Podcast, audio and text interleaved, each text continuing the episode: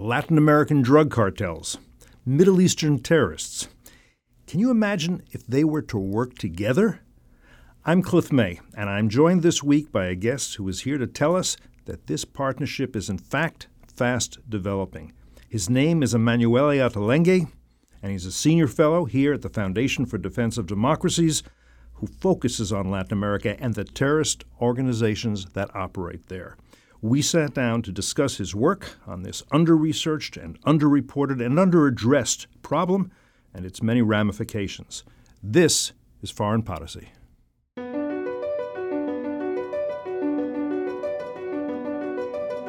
Either the U.S. enforces some rules in the world or there are Every no U.S. rules. president has tried to diminish tension with Russia, has reached out to the Russians. Most of those have failed, especially when Vladimir Putin became the leader. You're still killing guys who joined the jihad in 1979 or 1980 or 1981 who are still in the We game. We are seeing a ramp up in North Korean cyber capabilities over the last decade. Iran is basically putting forth these claims of nuclear innocence, that they are doing nothing wrong, that there are no violations, and that's just factually not correct. I am fearful for what happens to Turkey now.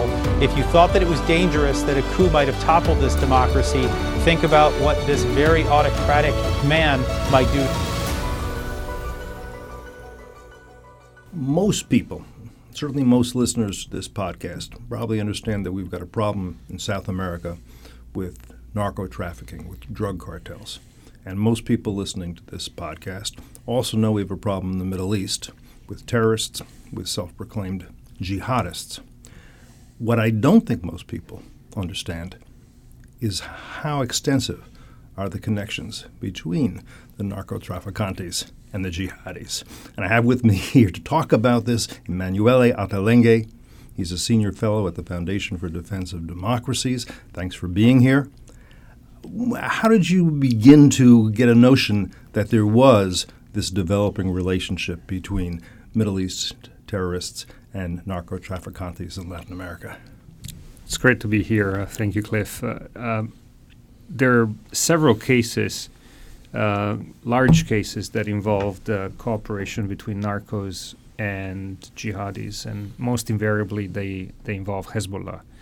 Hezbollah seems to have become um, a sort of uh, a combination of the Western Union and the Federal Express of uh, Latin American cartels they are themselves involved in, in moving um, and selling drugs, but they're there and they're valuable as uh, service providers to the narcos because they have a global network based on family, clans, and, and ideological links all over the world. And they can deliver the merchandise and launder the revenues for the narcos in ways that the narcos themselves can't. You know, if you think about the, the criminal syndicates in Latin America, let's say the Zetas or the PCC in Brazil, these are organizations that may have uh, you know extensive control of, of their own territories and in their countries. They can kill at will. Um, they can do um, they can commit their crimes with impunity. They can buy local politicians. They can penetrate society in many ways.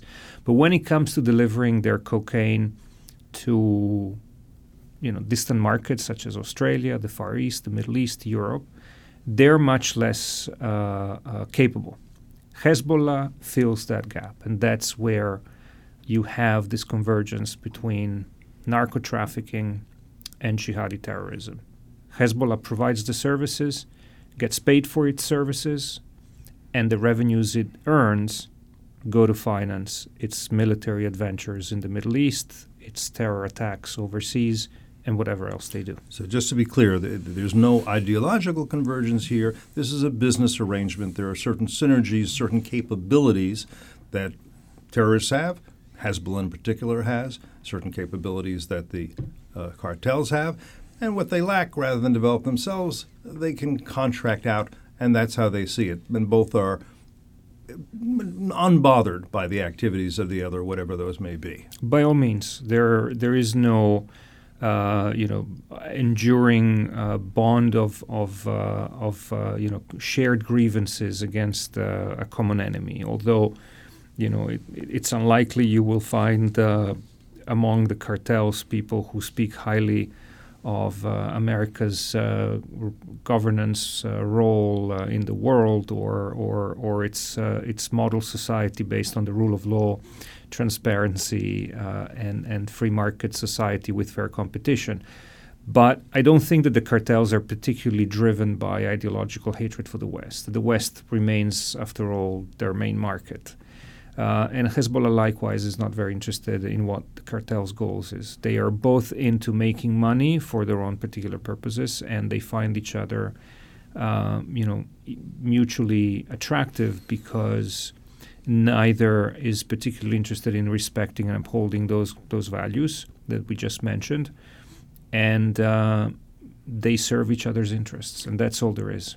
And let's be clear, make sure people know, Hezbollah is very much the proxy of the Islamic Republic of Iran. It is a militia, it is a political party.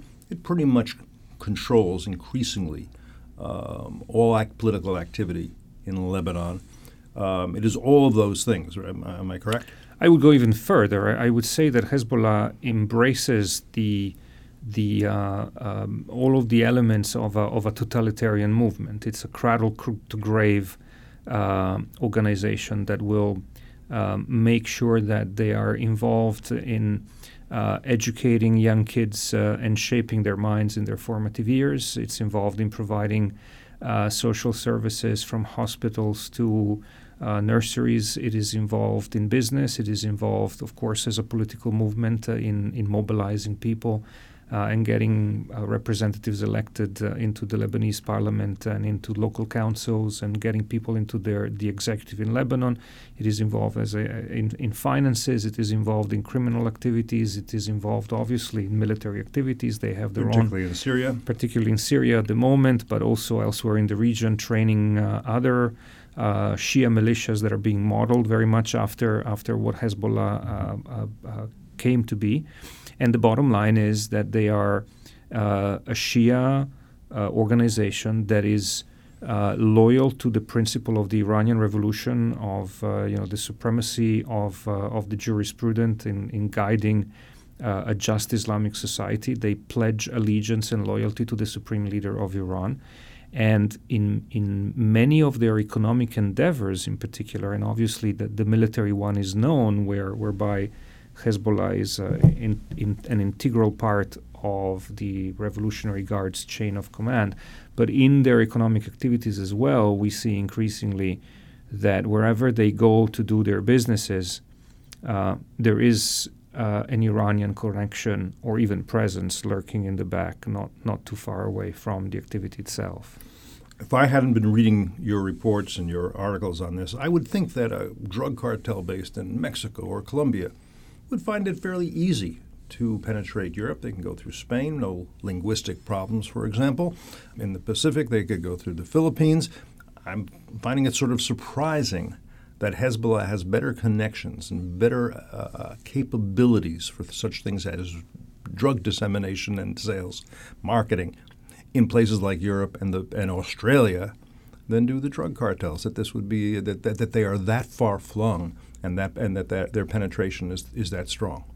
Well, you know, sometimes uh, you're right. The cartels may have, or some of these criminal syndicates may already have connections in place or or, or pre-existing partnerships in faraway places.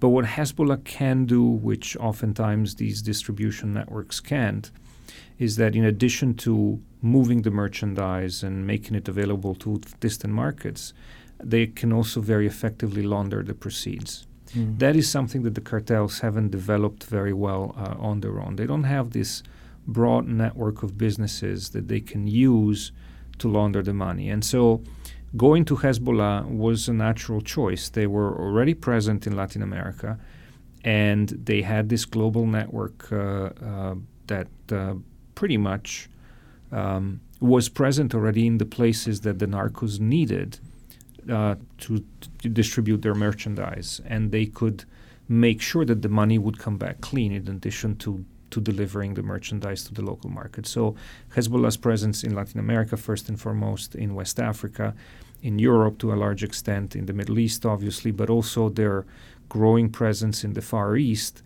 Um, and the tight connections between all of these hubs that are oftentimes family driven, family based. You have one brother in the tri border area, one brother in uh, maybe in Panama or in Curacao. You have another brother in West Africa. You have another brother in, in Hong Kong or in Shenzhen operating businesses. Meanwhile, there is one other member of the family uh, who is maybe a cleric in South Lebanon, who's maybe a member of the of one of the leadership uh, uh, uh councils uh, uh, locally, who's a cleric in a mosque, or who's involved in one of the many departments of Hezbollah. So you have this organic structure that is so tight because it combines religion, ideology, and family, and it delivers much more efficiently than any other service provider. And so criminals naturally uh, find it uh, easier to outsource this type of activity than actually build it themselves in a way that would never match the efficiency uh, provided by Hezbollah. My next question, my guess is you're going to have a very brief answer to this one, and that is what is the UN doing about the fact that the Islamic Republic of Iran and Hezbollah, an important part of the government of Lebanon, is playing such an important role in international criminal activity, drug and drug trafficking, and money laundering? Um, it, it, would be a very short answer indeed, um, but you know I would never use the UN as the gold standard uh, uh, for for addressing uh, global global challenges like this one. I think we should really ask what is the United States, what is Europe, I'm going to come what are that. what are Western countries that have a very strong interest in limiting this type of activity. I doing? definitely want to come to that, but I just wanted to get on the table that the so-called international community and the United Nations is is probably not unaware of these activities and is probably not responding to these activities in, in any way that, that, that, is, that is meaningful. One other thing I do, before we get to that that I do want to mention is counterfeit medicines, which you also have written about recently. Um, that's something else that uh, Hezbollah has gotten into, yes? So um, Hezbollah has been implicated in open source as uh, as uh, as, um, as, a, as a key player in distributing, selling um, such things as Captagon uh, in the Middle East. they have been involved also in in, in counterfeiting. What, other what is types Captagon? Of, just so people know. Uh, it's a sort of a, it's it's a very strong uh, amphetamine. Mm-hmm. So there are you know numerous reports uh, of Captagon being used in Syria um, on, on, on all sides of the of the battlefield by fighters because to make it, them uh, more it, bold. It dulls their their pain. It makes them bolder, and it also apparently has an impact on their moral judgment. Hmm. Um, it dulls their moral judgment too. Not that that was necessarily. That was not necessarily uh, something yeah. uh, very strong to begin with, but the point is, it's been extensively used and uh, again, I think that the, the, the pattern with Hezbollah is um, wherever there is going to be a lucrative illicit activity, sooner or later, Hezbollah will take an interest in it, whether it's counterfeited medicines, whether it is illicit cigarette trade, whether it is drugs. The, um, the ground zero, really, of Hezbollah's um, illicit activities uh, is the tri-border area of Argentina, I was going to get talk Brazil, and Paraguay. And in other words, know, that's where the three countries meet. The three countries, sort of a, a, a, lawless area. That say. is a sort of very much uh, uh, an area that is uh, ideal for for this type of illicit activities. And in the 80s and, and, and 90s, when Hezbollah really took root there uh, uh, in the in the small but growing Shia community that existed back then in that area, and today is, has reached pretty much the size of about 40, 45,000 people. Uh, at the time, Hezbollah was and Hezbollah representatives were mainly involved in the the trade of counterfeited uh, clothing, hmm. cheap clothing, jeans, T-shirts. Um, they were involved in the trade of uh, electronics, both authentic and counterfeited, uh, contraband, and so on. Today, you go to the tri-border, and what you find is that in addition to that type of trade, which has actually gone up in quality and level today, they you, you find all of the global uh, brands of high brands of uh, of clothing and goods uh, and duty free products, uh, both genuine and falsified. But it also got involved uh, uh, in the growing trade of of of drugs and weapons. And so, whereas in the 1990s that area was mainly known for kind of small, petty uh, contraband, today uh, the flow of such deadly substances uh, is is remarkably high, and uh, the the local authorities, um, let alone the global powers, seem to be a bit of uh, bit of the loss in terms of how to confront this challenge. And Hezbollah thrives in this environment. And it, so they're getting increasingly sophisticated. They're they're developing this business enterprise, this illicit business enterprise, and this alliance between Middle East terrorists and the uh, various drug traffickers. It's it's a deve- it is something that is developing and becoming bigger, larger, more sophisticated, worse. Absolutely. I mean, just to, to mention one case, uh, one, one important example, which actually was successfully prosecuted uh, in the US. It is the case of um, 2011 prosecution after going after the uh, Canadian Lebanese bank, which was being used by a Colombia based network run by um, Lebanese nationals linked to Hezbollah to launder drug proceeds for Colombian and Mexican cartels. So the money was being laundered through this vast network of companies uh, in West Africa, in Latin America, and, by the way, in the United States through the purchase of used cars from car dealers in the US, which would then be shipped to West Africa. And, and then after this complex uh, structure would, uh, would get the money through all of these passages, it would go through this bank and it would then be put back into the system. And what the, the court case tells us is that at the height of this ongoing mechanism, Hezbollah was laundering $200 million a month of drug proceeds for the cartel. So this is just one case from six years ago. It gives you a, a sense of the, of the size uh, and the capabilities involved uh, uh, in this operation. This was just one operation. There are many more out there. And while we're talking about oper- operations, just a little bit on who is Ali Chamas. Is that pronounced correct? Right. So this is an interesting case that emerges from from the TBA. Uh, Ali Chamas uh, is a is a drug trafficker. He was arrested in June 2016. In August uh, 2016. He's Lebanese. Or He's Lebanese, uh, but he lives in the tri-border area, or he lived uh, uh, at the time, married to a Paraguayan uh, citizen. Uh, he himself a holder of a Paraguayan passport, um, which in itself is a is a is a problem because uh, the ease by which these people can actually acquire multiple citizenships facilitates. Um, um, uh, their their cross-border activities. Anyway, he was caught at the uh, airport in the tri-border area on the Paraguayan side while trying to ship uh, 39 kilograms of cocaine to Turkey. And uh, authorities seized his phone. They started searching it with his permission, and it emerged that he was actually negotiating a deal with a U.S.-based counterpart that would have allowed him to eventually ship 100 kilograms of cocaine a month to the United States. And what's remarkable about this case, now these quantities, by the way, they're not significant enough um, to make this case uh, uh, interesting. What is interesting is that, and this we learn from the court documents, A, he um, was running the trade for a large organization based in Colombia.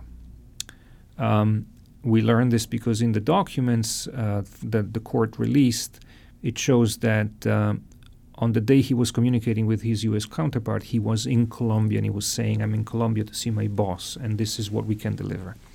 The second interesting thing is that he says we can deliver very quickly by air cargo. So here's another problem that the quantity, you know, the quantity in itself is not important, but the, the means justify the, the interest in this case. Here we have an example of somebody uh, with uh, uh, suspected links with Hezbollah who's trading cocaine. Uh, he's a man of the world, by the way. He speaks f- five languages very fluently, including the uh, local indigenous dialect in Paraguay, which is you know unusual, to say the least. Here we have somebody who has traveled extensively around the world and in Latin America. Um, he has clearly strong familial connections back in Lebanon with members of Hezbollah. And he feels confident enough to send his illicit merchandise through cargo air commercial transport To which countries? To the United States, to the United. States. In other he's words, going to be able to land in the United Correct. States with the, and there, we have no way Correct. to He's- prevent these aircraft to notice Correct. these aircraft coming in and to Correct. inspect He's them. he's saying to his counterpart in the United States, I can send to you 100 kilos a month and the delivery system is secure and it's by air cargo and it's very fast. I can get to Miami in three, four days. I can get to Houston in two, three days. I can get even to Toronto in, a, in, a, in about a week. So he has already a cargo delivery system figured out.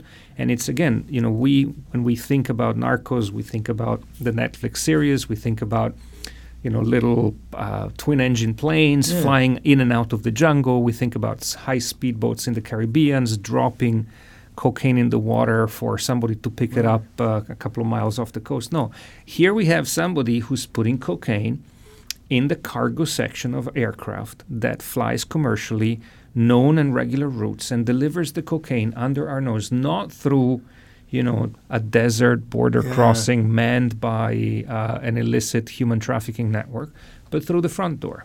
And it, do you guess or do you know whether this represents corruption at the airports or whether you know you've got little, I don't know, bunnies being delivered and they don't they only inspect two and there's they don't realize the rest of them are filled with coke. How does this get done? So again, the I I took some time to visit the local airport. I was intrigued by how how easily this this person The local airport where? in the tri-border Yeah, area. right. That, they're leaving from, not where they're landing. Correct. And uh, you know, it, it is it is an interesting place, which again highlights the oddity of of the tri-border. The airport has a landing strip that can accommodate 747s. Mm. Ciudad del Este, the Paraguayan side of the tri-border, is a is the second city in Paraguay. It has about half a million residents.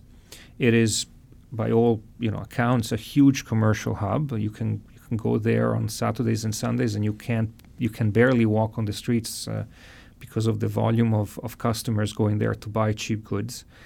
Just across the border, there is one of the wonders of the world, a great tourist attraction, the, the Iguazu Falls, which are you know s- uh, s- second in size to Victoria Falls and are larger than Niagara Falls. So there, there is an enormous potential for for tourism. People fly in, and so have having an airport that can accommodate intercontinental uh, flights would suggest that uh, you know the people in the area would want to develop it. Mhm. But you go to this airport and it's a it's a teeny tiny terminal that has only two commercial flights a day between the city and the capital Asuncion, which is 35 minutes flight away.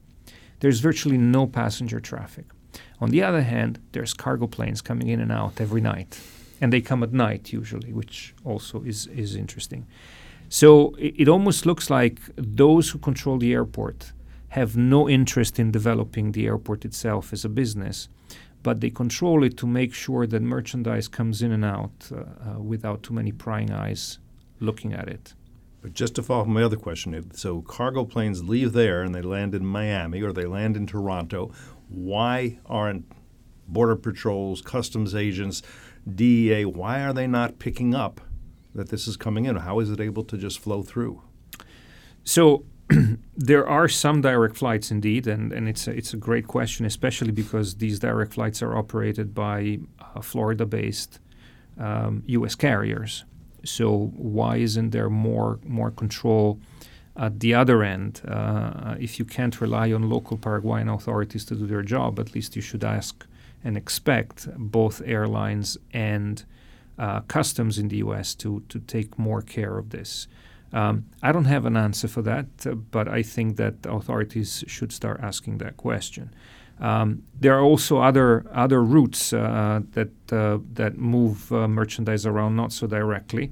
Uh, one regular visitor of that airport is uh, a Boeing 777 from Emirates Sky Cargo, uh, the the cargo Mm. section of Mm. the of the UAE-based uh, uh, airline. They fly once a week. Um, from Dubai through Dakar, and then they go around Latin America and Europe before they go back. So again, it's a question of uh, having authorities in all of these airports becoming a little more alert and inquisitive about the merchandise that goes in and out. Our assumption, based on our research, is that there is um, counterfeited merchandise coming into the airport of the Tri-border area.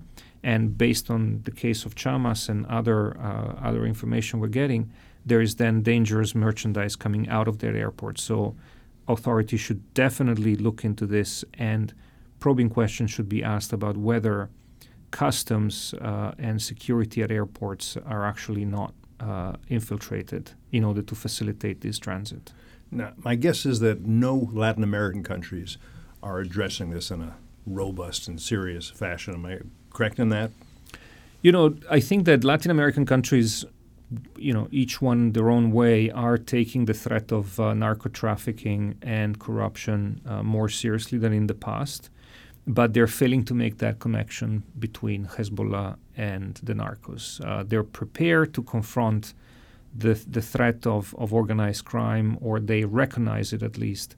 They're not prepared to see that behind organized crime, there is a service provider that finances terrorism. And that is the biggest challenge we face today, I think. So that brings us to the U.S. role and the DEA, and in particular, you write about Project Cassandra. Talk, as you will, about what the U.S. is doing, has done, and most importantly, should be doing about this growing and very serious problem we're talking about.